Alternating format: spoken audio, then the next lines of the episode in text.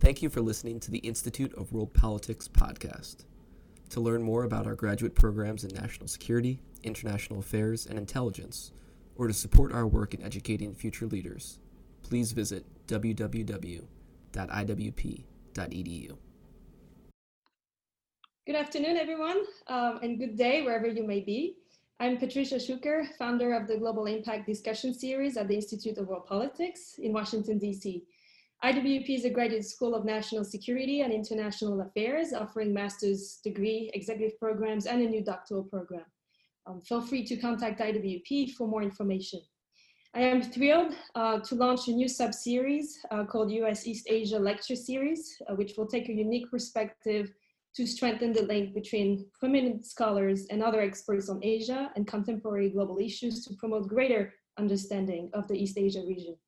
This new initiative hopes to continue the important tradition of encouraging scholars and policymakers to learn from one another. I have the distinct honor and privilege of welcoming Dr. Jung Pak, who joined us today in a conversation about her latest book, Becoming Kim Jong-un, a former CIA officer's insight into North Korea's enigmatic young dictator. She's a senior fellow um, and the SK Korea Foundation chair in Korea Studies at the Brookings Institutions. Prior to Brookings, she held senior position at the Central Intelligence Agency and the Office of the Director of National Intelligence, where she led the US intelligence community's strategic analysis of North Korea as the Deputy National Intelligence Officer. At the CIA, her mission was daunting and challenging as she tried to figure out what is going on inside the mind of Kim Jong-un. I am a huge fan of, of Dr. Pak's work, uh, and I highly recommend you reading her previous essay, um, her work, and of course her book. In her book, Dr. Pak uh, weaves into the story of a lot of different aspects, uh, including explanations of how the CIA studies difficult targets, which is available information to know, how Kim was raised and chosen for leadership, what inspiration he learned watching his father, but also understanding, most importantly, the legacy of his grandfather. Dr. Pak explores how we in the United States have the power to shape this nuclear armed dictator's future incentives having come close to going to war in 2017. We're really privileged to have Dr. Pak with us today. Uh, we look forward to rich conversation, uh, at the end of which uh, we'll make sure to have enough time for all of your questions online. Um, if you wish to ask them via the Q&A on Zoom or via Facebook Live, uh, I will ultimately transmit those, um, some of those questions to Dr. Pak. But first, we're going to hear from Dr. Pak uh, with some opening thoughts. Um, I, would like to uh, provide a bit of background because I really enjoyed re um, reading your book. And uh, one of the, the, the, the, bottom line that I learned is uh, structural forces alone are not enough uh, to account and explain for the course of history. We have to look at personalities. This is an important value added that your book is providing. Uh, we often heard the famous geography is destiny, history is destiny, but I am a firm believer that biographies and personalities are certainly extremely relevant and often excluded uh, in our policy conversation.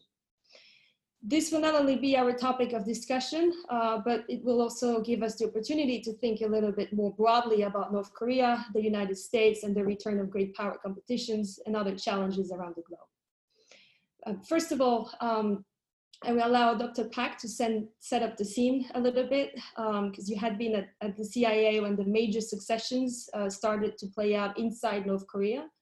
Uh, there's been a deluge of books um, on, on Kim Jong-un and North Korea, and I, I, wanted to ask you, why did you write this book, uh, and when did you start this project, and, and what you hope to achieve? So again, Dr. Pak, thank you very much for joining us, and without further ado, um, over to you. Well, Patricia, thank you so much for that kind introduction and for inviting me to speak to IWP. Um, and thanks to everyone in the audience. I know there are lots of demands on your time with family and schoolwork and, and your professional careers and other volunteer work. So, um, and I'm grateful for, for anybody who spends time um, with me on these talks um, or in other discussions. So um, thanks to all of you and I look forward to your um, questions.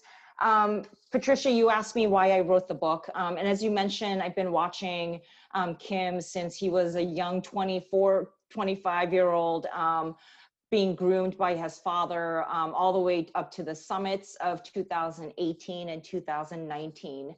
Um, and so um, I left the I left the CIA in 2017, um, and right afterwards there was the, the, it was the fire and fury and locked and loaded period of really tense U.S. Um, North Korea confrontation.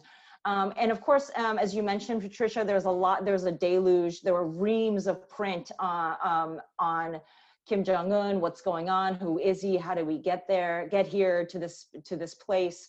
Um, and I and I recognize that having been having having been watching Kim for so long that um, that there wasn't a comprehensive look at how we got here. Um, that um, there's a lot of great analysis and a lot of really deep expertise um, outside of the of the intelligence community.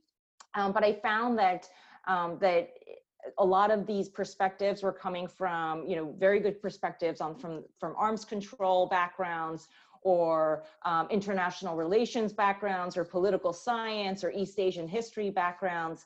Um, but, you know, uh, that there wasn't this holistic look at what makes, uh, what motivates Kim, what are his preferences, what are, what's his personality and how does that influence his uh, foreign policy decisions and internal decision making. Um, how does history burden but also empower him? Um, and I, you know, I wanted to uh, note that um, that before I went into the CIA, I was a uh, history professor of U.S. history in New York City, um, and so my background is a lot on uh, of that of that history of the um, looking at biographies, looking at individuals who made a difference, individuals who made choices that changed um, world history, um, and so I bring a lot of that into the book, which um, that which um, which is which doesn't read like the the things that I used to write in the Intel community, but it's much more. Um, it's uh, you know it brings in history, it brings in art, it brings in architecture, it brings in culture and um, uh, marketization um, and human rights. So it, it, brings in all of those um, things into this book, and I and I wanted to um, show how all of those factors are embedded in Kim's way of thinking um, and what that means for the United States. And those are aspects that you really grasp in your book and also previous essays, uh, work that you've done before. And I think what will be interesting to, to, to understand from, from your perspective is um, what we from the outside who are not had no experience in the intelligence community or in policy what we understand and what we didn't understand about Kim Jong Un back in 2009, 2010, 2011 when he became the leader.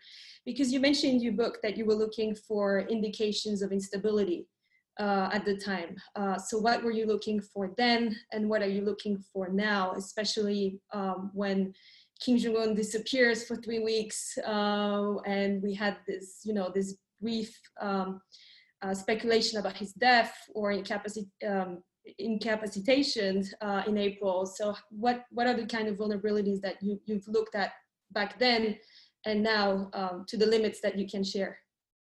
I mean, some of the things that you would look for are um, big movements um, in the country, uh, whether it's troop movements or people voting with their feet.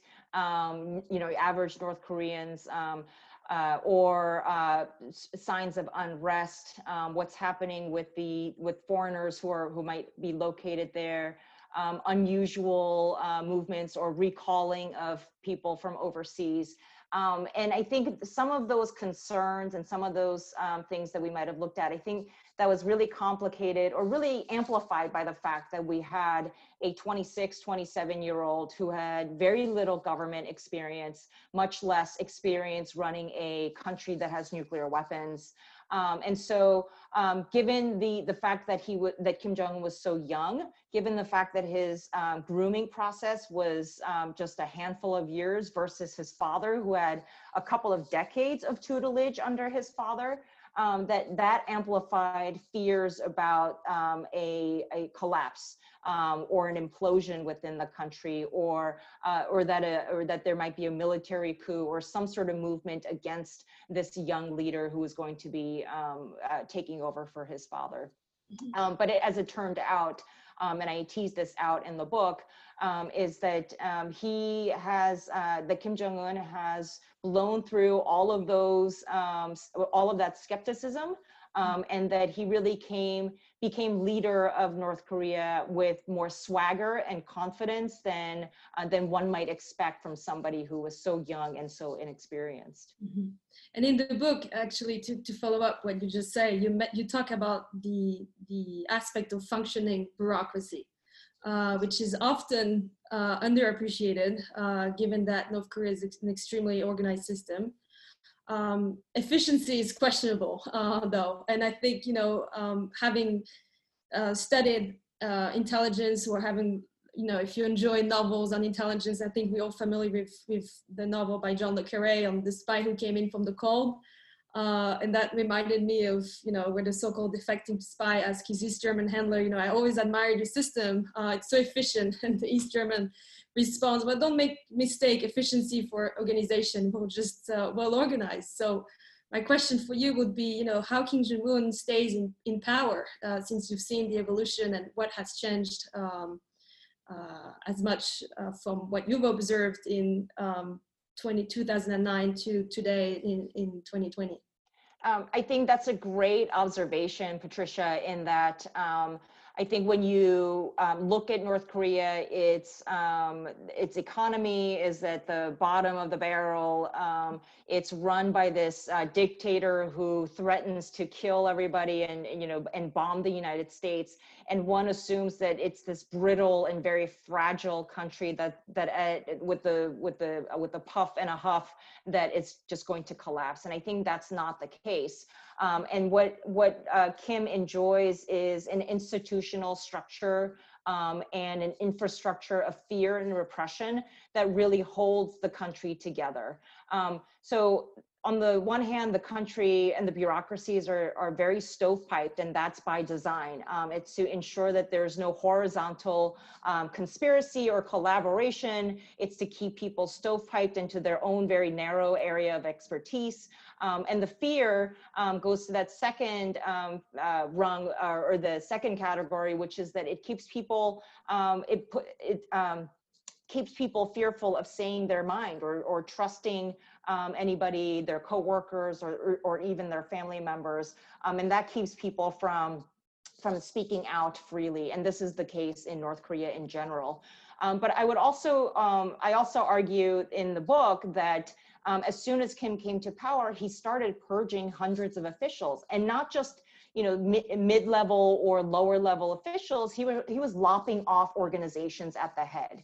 Um, and of course, um, so when we look at, um, I, I, consider how um, at the at his father's at his father's funeral procession, Kim Jong Un was surrounded by seven senior officials whom we all understood as uh, being uh, protectors or regents or um, uh, a, the leaders of these bureaucracies that were to prop him up and to ensure continuity in the regime and to lend legitimacy to this young dictator.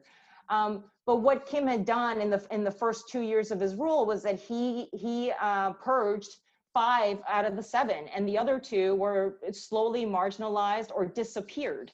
Um, and so they got into accidents. Um, they disappeared. They they were never heard from again. Um, and that puts a another heavy pall on the bureaucracy in that you're not going to stick your head up and say something against this uh, the young leader, um, but that you're going to try to keep your head down to try to protect not just yourself, but also your your family members and the people closest to you. Yeah, and also the way he operate as well was often compared to his grandfather more than his his father and like you said in the book, they have a chapter called Bigger, Better, Bolder, which I think is, is, is very encapsulated and summarizes personality, even though without knowing um, the leader. Uh, but I think the, the you know, um, the growing confidence is, is one aspect, uh, but how do you factor in the impact of sanction um, as a motivation uh, as well for him? And, and how would you look at the second part of his policy on economic engagement like you mentioned and modernization? Uh, because at the end he wants to you know make his modernize the country as, as, as much as he can and develop partnerships uh, and so forth. So is he moving beyond the nuclear issue? Is he saying okay nukes are here uh, but now I need, I, I need to know how I need to upgrade the economy Uh, you know, you talk about the confidence, and I think even his father, Kim Jong il, could not have imagined how um, adept and adroit um, that his son would be, his youngest child would be in dealing with uh, dealing with leading this country um, among these very larger, more powerful, wealthier um, countries. Um, and so what Kim does right away is this, he has this sense of confidence and swagger that um, I think, and this goes to the biography and looking at the personalities and looking at the context in which he was born and raised, um, that unlike his grandfather and father, so his grandfather had to fight Japanese guerrillas. Um, he he saw famine. Um, the grandfather saw a you know his uncles and his father and mother being beaten, um, starving children, um, the disgrace of being taken over by a foreign country, um, fighting in the in the cold Manchurian battlefields um, and uh, and fighting against the um, the you know greater powers. Um, Kim Jong Il um, had to suffer the indignity of the collapse of the Soviet Union and all of the aid and the political concessions and political support that that uh, the North Koreans were able to generate as a result of that relationship. Um, there was a famine that killed as many as a million people. Um, the, and the fact that North Korea's economy began to go into a, a downward spiral very quickly. Kim Jong un, on the other hand, has only known an economically growing North Korea. In his adult life, he has only known a nuclear North Korea. And you, and of course, you would say that that's true of his generation as well. So as time passes, um, he is reaping the benefits of his father's and his grandfather's labor. Um, and the fact that he, that Kim uh, is confident, I think that is born out of the fact that he has only known um, positive outcomes. Um, and being surrounded by sycophants and being surrounded by servants and people who are afraid to tell him or to criticize anything that he says or does, um, you can imagine how that would feed into his his sense uh, that he can do no wrong. Um, that even if he even if something does go wrong, it's not his fault, but it's the fault of others who are not uh, appropriately indoctrinated, who are not appropriately listening to his guidance or um, appropriately believing hard enough on the socialist um, and the communist um, project that North Korea is. Um, mm-hmm. and so I think that is where we run into danger. Where how do we, how does Kim know how long his leash is? Um, and I think he has been able to calibrate that. He has been able to calibrate provocative actions. Um, but what I worry about is that in the future, um, and maybe we can get to this later, um, in this conversation is that um, that he might think that his leash is longer than it is as a result of his growing nuclear weapons capabilities, cyber capabilities, and other uh, means that he is uh, he has been honing. And I'll, I'll shift gears a little bit. Uh, and since you you you brought up you know how he's seen North Korea and how his grandfather seen North Korea, and shift gears with regards to China. Um, I think that that's an interesting way of I think adding it right now in the conversation because the United States has employed a lot of a carrots and sticks approach in dealing with North Korea and continues to prevaricate um, over the approach. And its difficulty in, in defining a clear clear path basically reinforces uh, Pyongyang's stance uh, and at the same time confirmed the rise of China as the most effective mediator uh, on the issue.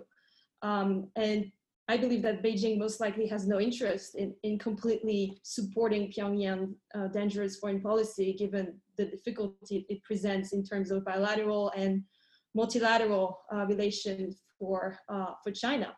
So Kim Jong-un's relationship with, with China seems to be much more amicable uh, than it was between the PRC and, and his father, um, Kim, um, Kim Jong-il. Uh, so do you foresee Beijing having more influence and control over Kim as their relationship continues to mature? Um, actually, the relationship between Kim and Xi Jinping is very poor. Um, the two men do not trust each other. Um, and when we look back on the two men's rise, um, they rose to leadership at around the same time. Um, Xi Jinping became was became the leader um, uh, in 2013. Kim Jong Un became the leader in late in December 2011.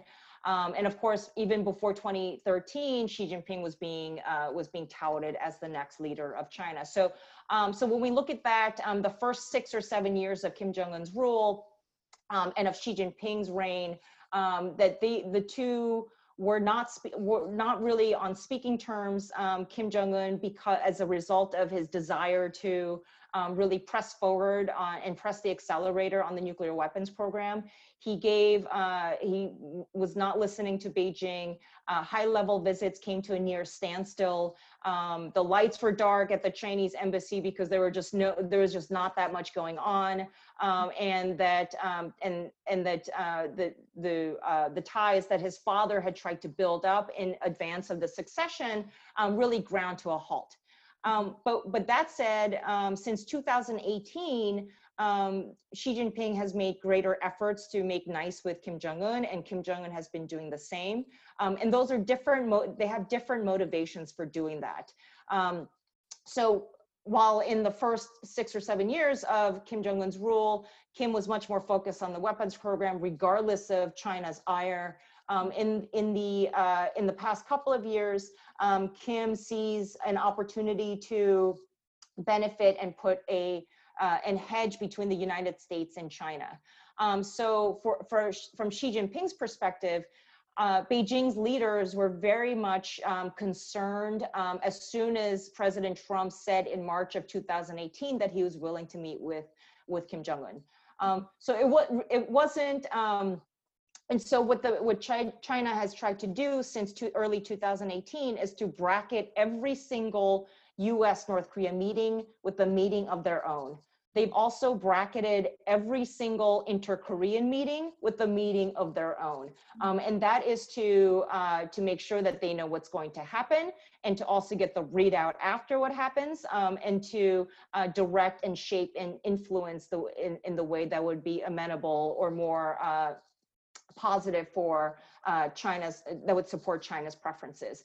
But that said, you know, Kim is, uh, the, uh, Kim has, there's no love lost between Kim and um, Chinese leaders, um, whereas his grandfather and father had long ties with um, Chinese leaders um, long ties with China, uh, given their long tenures in power, traveling there or, you know, with these, uh, uh, going through, uh, fighting the Korean War together, that there are very um, uh, special, uh, you know, fraternal ties between um, the father and the grandfather and Chinese leaders. Not true with Kim Jong Un. Um, he spent, you know, four years of his childhood in uh, in Switzerland. Um, he was he was not uh, somebody who was traveling to China to learn in China by any means. Um, and so I would say that the, the the ties between Kim Jong Un to Beijing are much more frayed uh, and much more fragile than I think uh, we give that credit for. Um, but Kim also recognizes that he needs China's support. Um, and that explains uh, Kim's charm offensive at this point.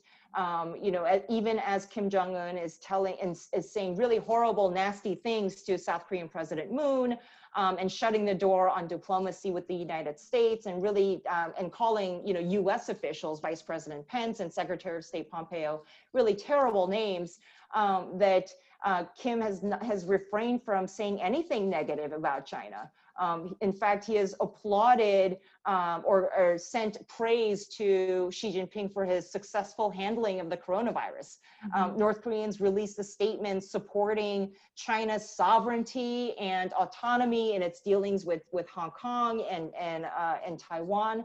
Um, and so, um, so Kim recognizes who's, who, uh, uh, who butters his bread.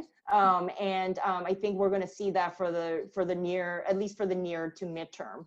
Um, but when it com- when push comes to shove, um, Kim, uh, his focus is on ensuring that he has the autonomy and that he's not afraid to thumb his nose at China, despite the fact that uh, despite despite the fact of this overwhelming economic and political dependence on China.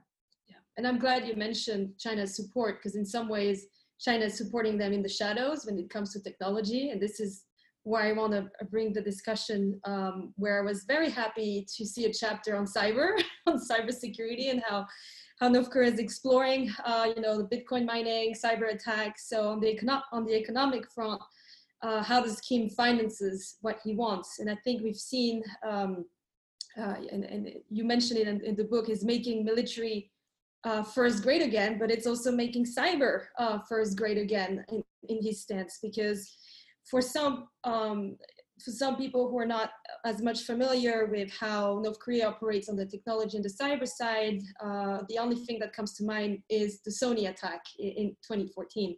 But North Korea has been extremely active since 2009, uh, where it, it started on July 4th with the DDoS attack against 27 US companies uh, and commercial websites because they usually attack the United States during holidays because everyone is, is not as, as focused uh, to, to tackle those, those threats. Uh, we've seen, you know, the, the 10 days of rain attack, also DDoS attack.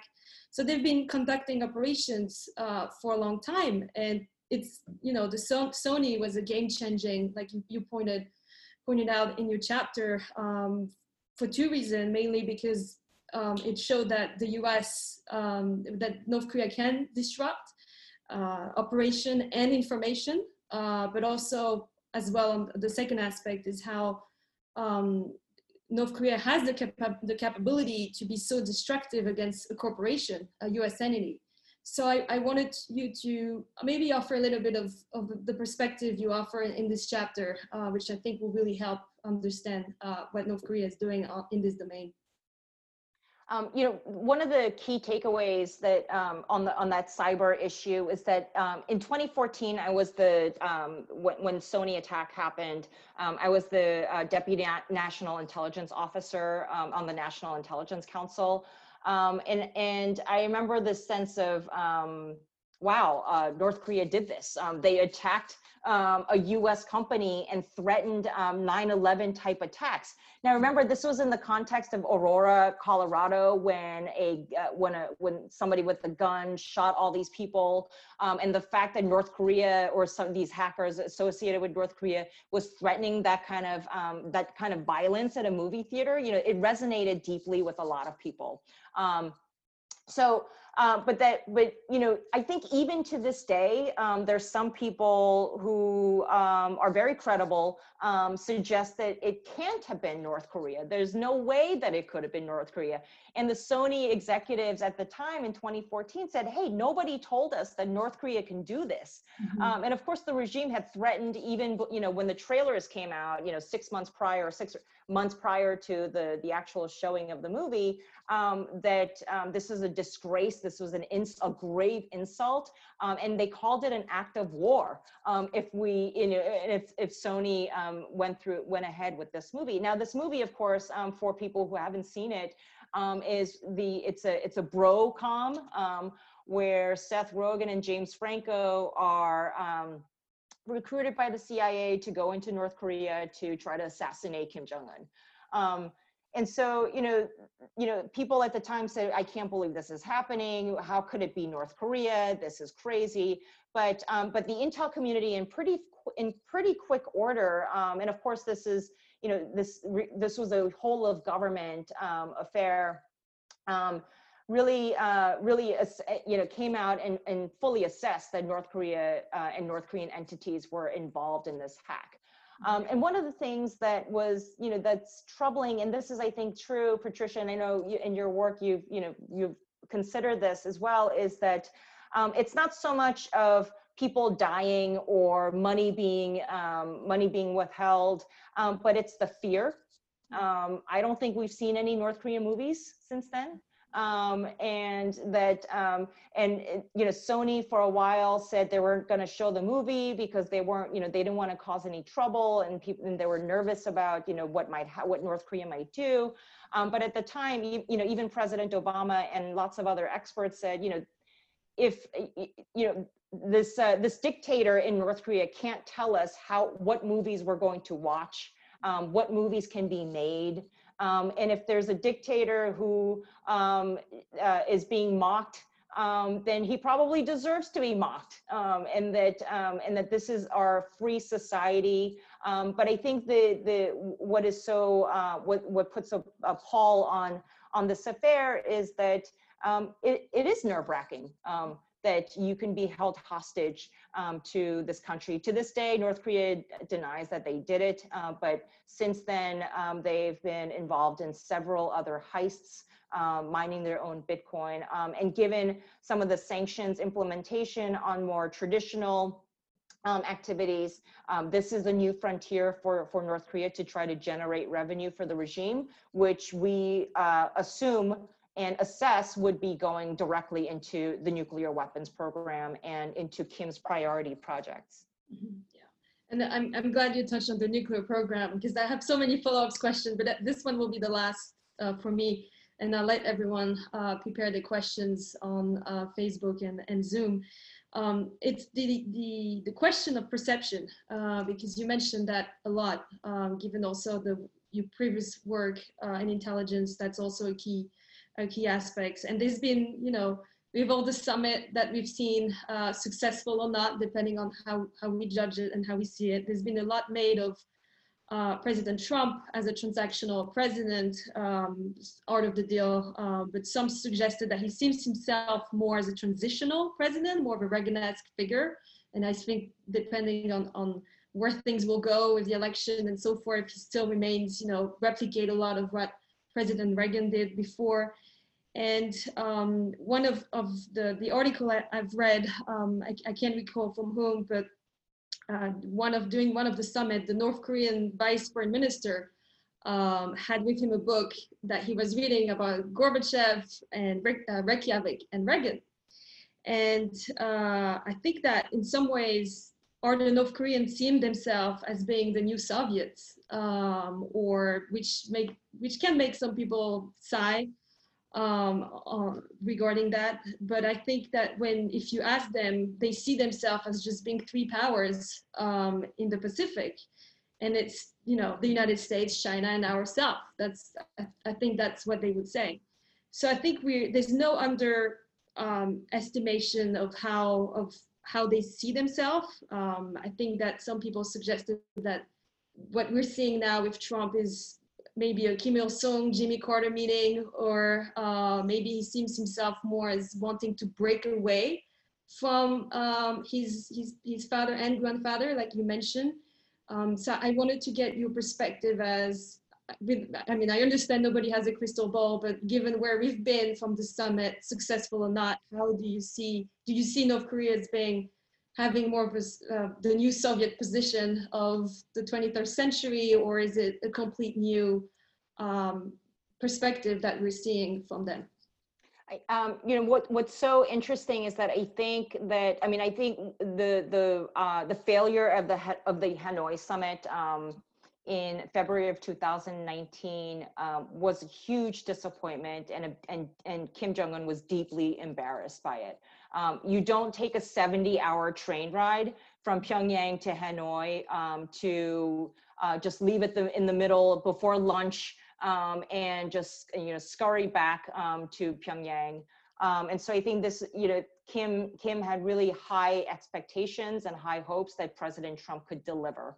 Um, but President Trump, of course, um, said that he was he was not going to lift sanctions um, before uh, North Korea denuclearizes, um, and that there was very little give um, on on the, uh, from the president's um, side. So I think uh, I think that was deeply embarrassing for Kim.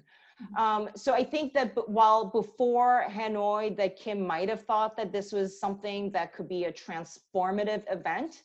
Um, I think what um, Hanoi and the accompanying uh, months and years have shown Kim is that um, that was to reinforce and validate his his belief that he can only trust himself.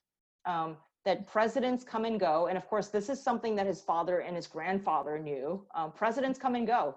Um, administrations change. They uh, jettison the prior administration's policies and treaties and um, agreements. Um, and this is something that President Trump has done, trying to unravel some of unravel many of the things that the Obama administration um, made agreements on.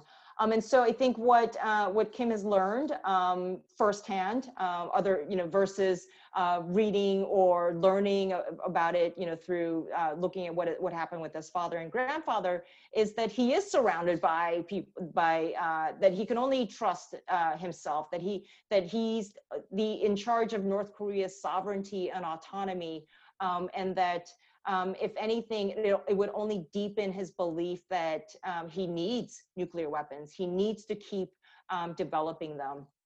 Um, but, uh, I, and this is where the danger comes in, is that after all the fire and fury, fury of 2017, what Kim has learned is that the US has no appetite for war um, or any type of military conflict on the Asian continent.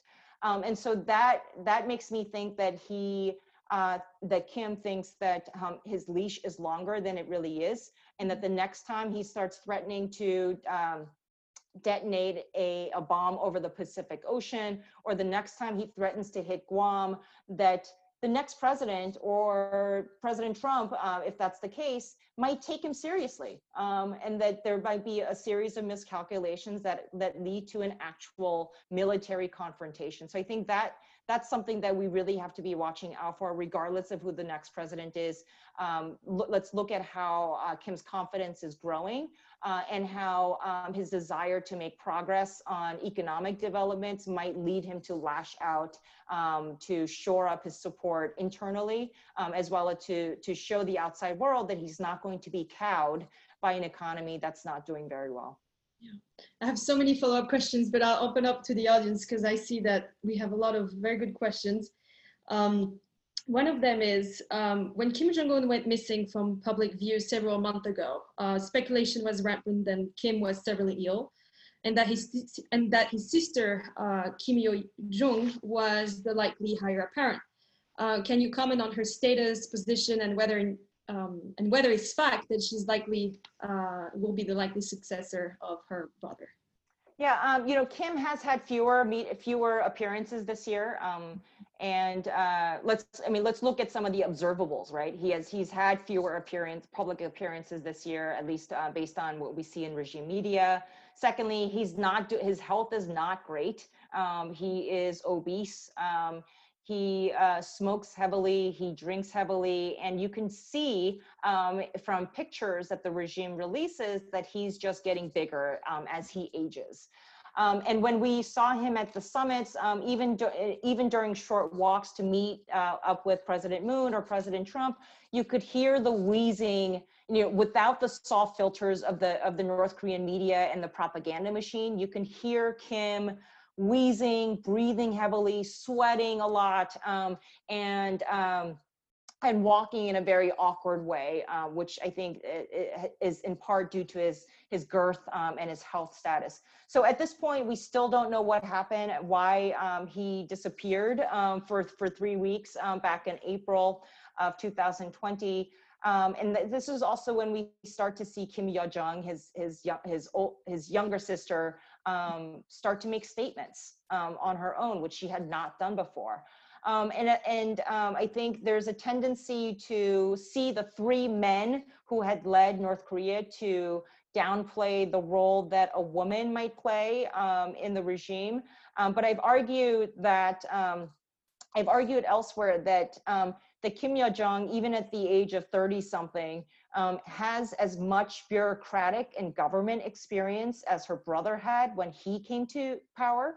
Mm-hmm. Um, she's been at his, her brother's side doing various things and has held senior leadership positions in the regime since at least 2014. Um, and regardless of her of her womanhood or in the fact that she's a, she's a female Kim, um, what really matters in, the, in this Kim dynasty is the bloodline. Um, and so when, in, in October and December of 2019, this is when Kim Jong Un and his sister um, and his wife and other, you know, senior officials took that horseback ride up to hmm. Mount Baekdu, you know, which is where this this mythical, the mythical place, this very uh, sacred place where the Kim dynasty started.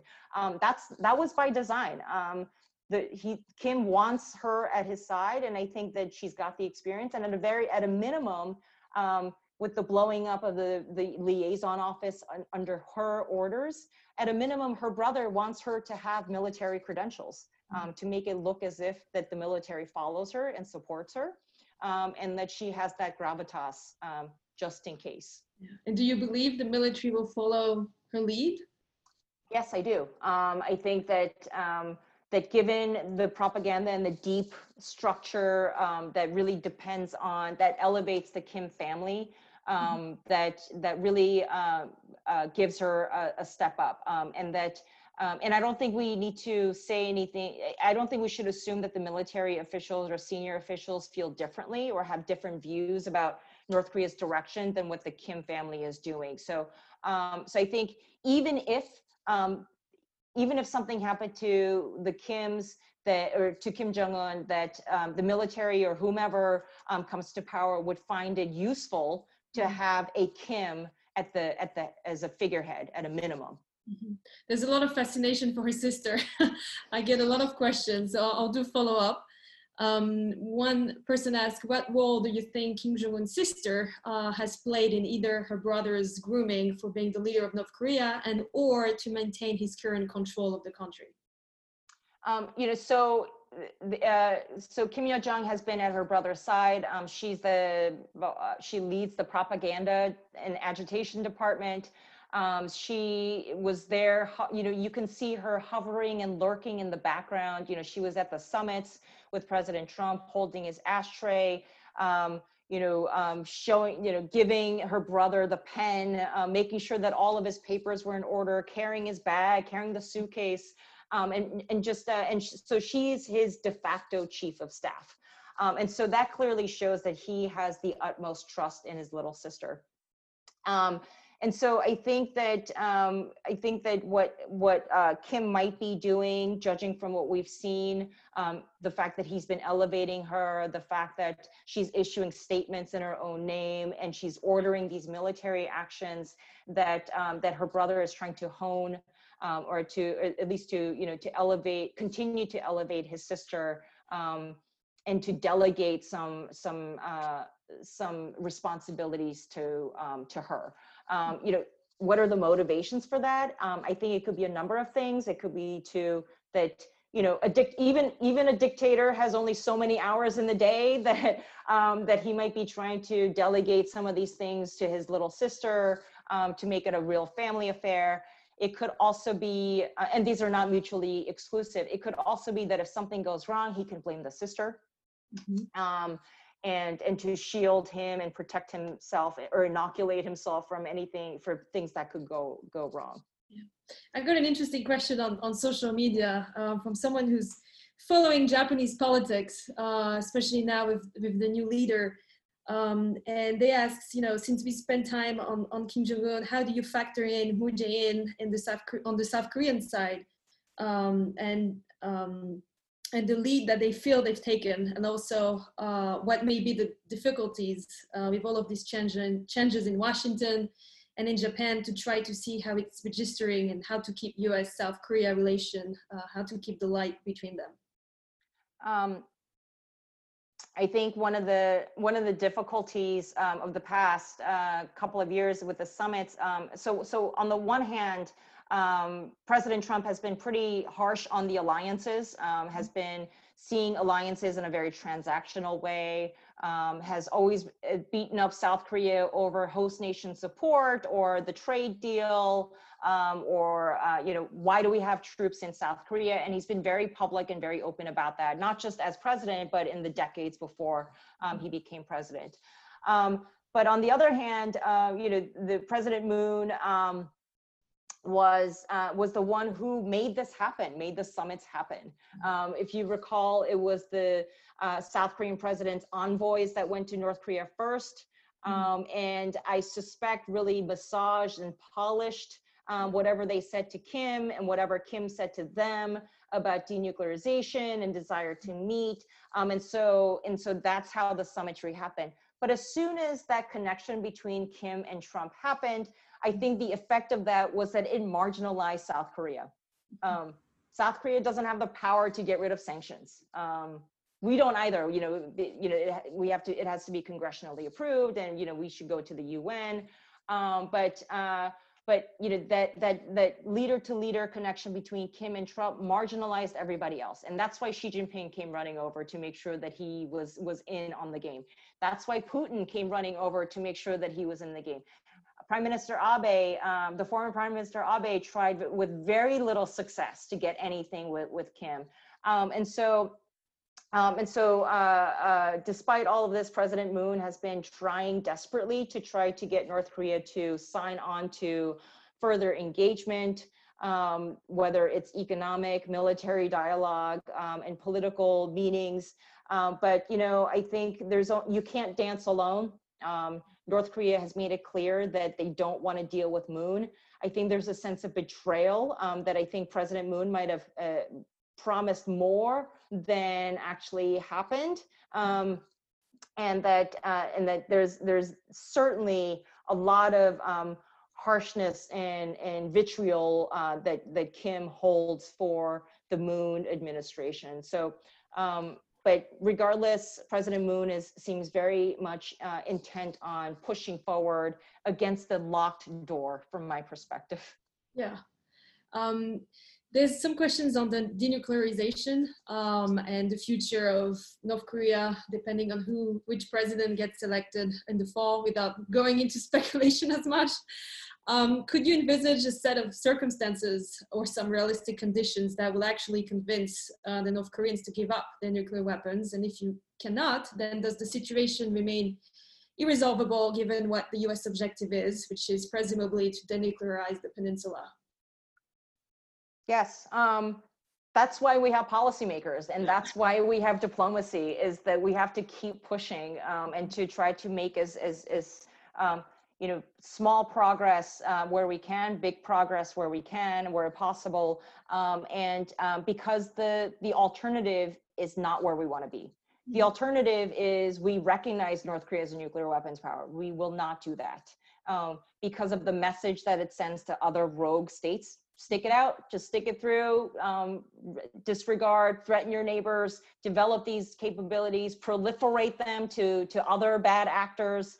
Um, so we don't want to acknowledge that. We don't want to reinforce that kind of behavior. Um, mm-hmm. and we also want to maintain and build um, and reinforce the non-proliferation regime that we've been working, that we and our partners have been working so hard at, uh, at building. So, you know, the, the key here is to um, have Kim understand um, and internalize that nuclear weapons make him less safe um, mm-hmm. and that nuclear weapons are, um, are that are, uh, make his survival um, less secure. Mm-hmm. Um, and that he sees that choice between um, regime survival. He has to make that choice between regime survival or having nuclear weapons.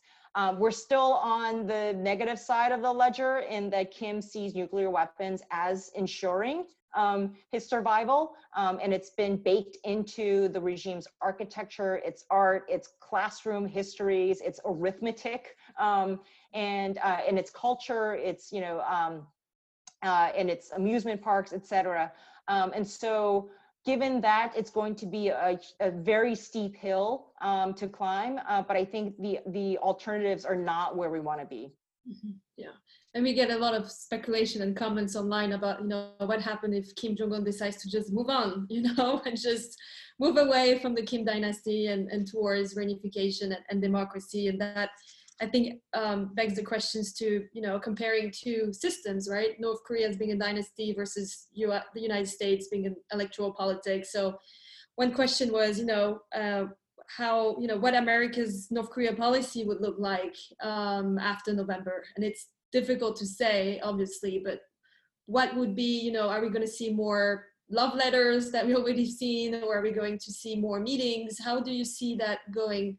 Forward because I think now we've reached a point where there's going to be a some some time of, of quiet basically uh, where uh, President Trump's focus won't be as much on North Korea but more on the on, on the election. Uh, but after that, depending on who will be in the White House, how do you see you know the approach um, from Kim Jong Un and, and and likewise in on the U.S. side?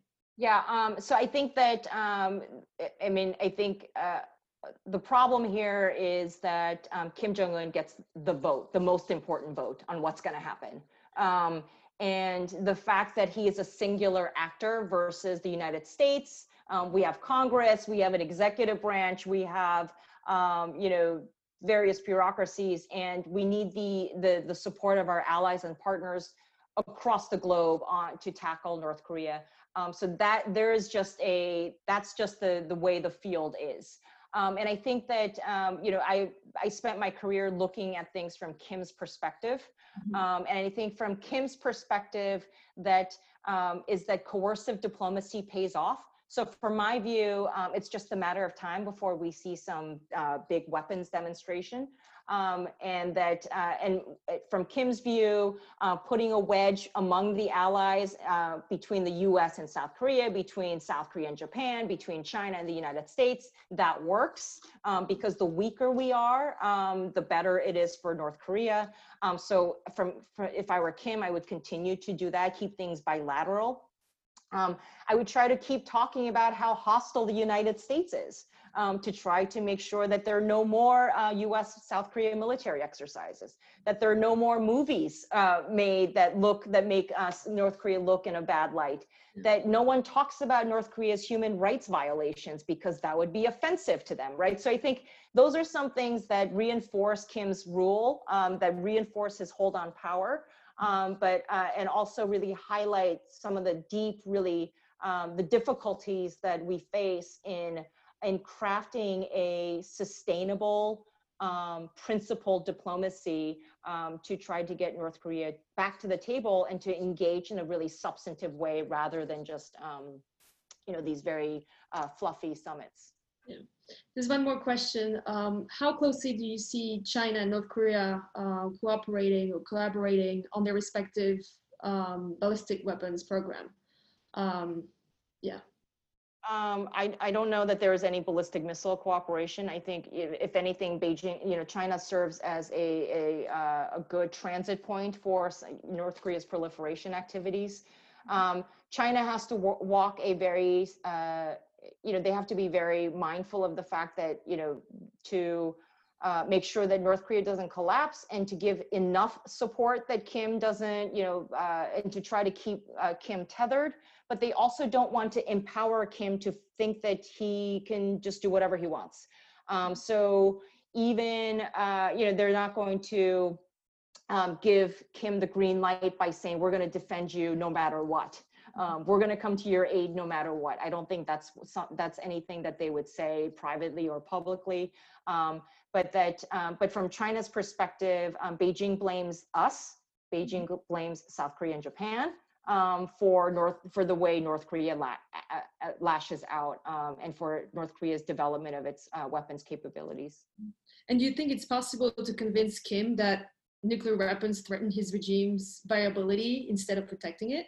Well, you know, that's what we were trying to do with the sanctions. Um, that uh, that you know, uh, uh, in, in, in addition to proliferation activities, sensitive, you know, selling uh, sensitive nuclear and ballistic missile technologies.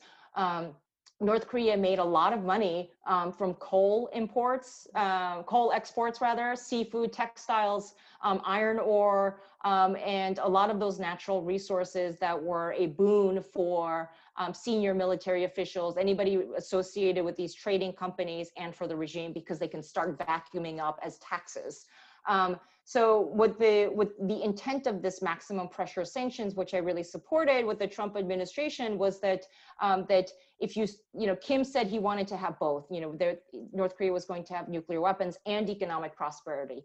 What um, the U.S. was trying to do is to show that no, we're going to squeeze that economic uh, pros, uh, you know, pro prosperity uh, prong of your your goal, um, and that and it's going to sharpen the choice for Kim that he can have economic prosperity or nuclear weapons. Um, the problem with the summitry of 2018 and 2019 is that it really let the air out of the of the pressure campaign. Um, that uh, that and and that was almost certainly Kim's intent um, to, by by turning or pivoting toward diplomacy was to try to dampen the appetite for sanctions implementation, not just by U.S. but also China, uh, Southeast Asian countries, African, Middle Eastern countries. There's more questions, but we're running out of time. So I will leave some time as well for you, Dr. Pak. So let me thank you uh, again for joining us. Um, I thank you very much for your time. I really enjoyed this discussion and, and for all today, thank you. I really recommend you reading uh, Dr. Pak's book. And thank you, IWP, for hosting uh, this webinar. And I, I, wish everyone manages to stay well, sane, and safe. so thank you very much, Dr. Pak. And I hope to welcome you in person at IWP. Thank you, Patricia. And it's uh, and thanks to all of you for your questions and for tuning in today. Thank you.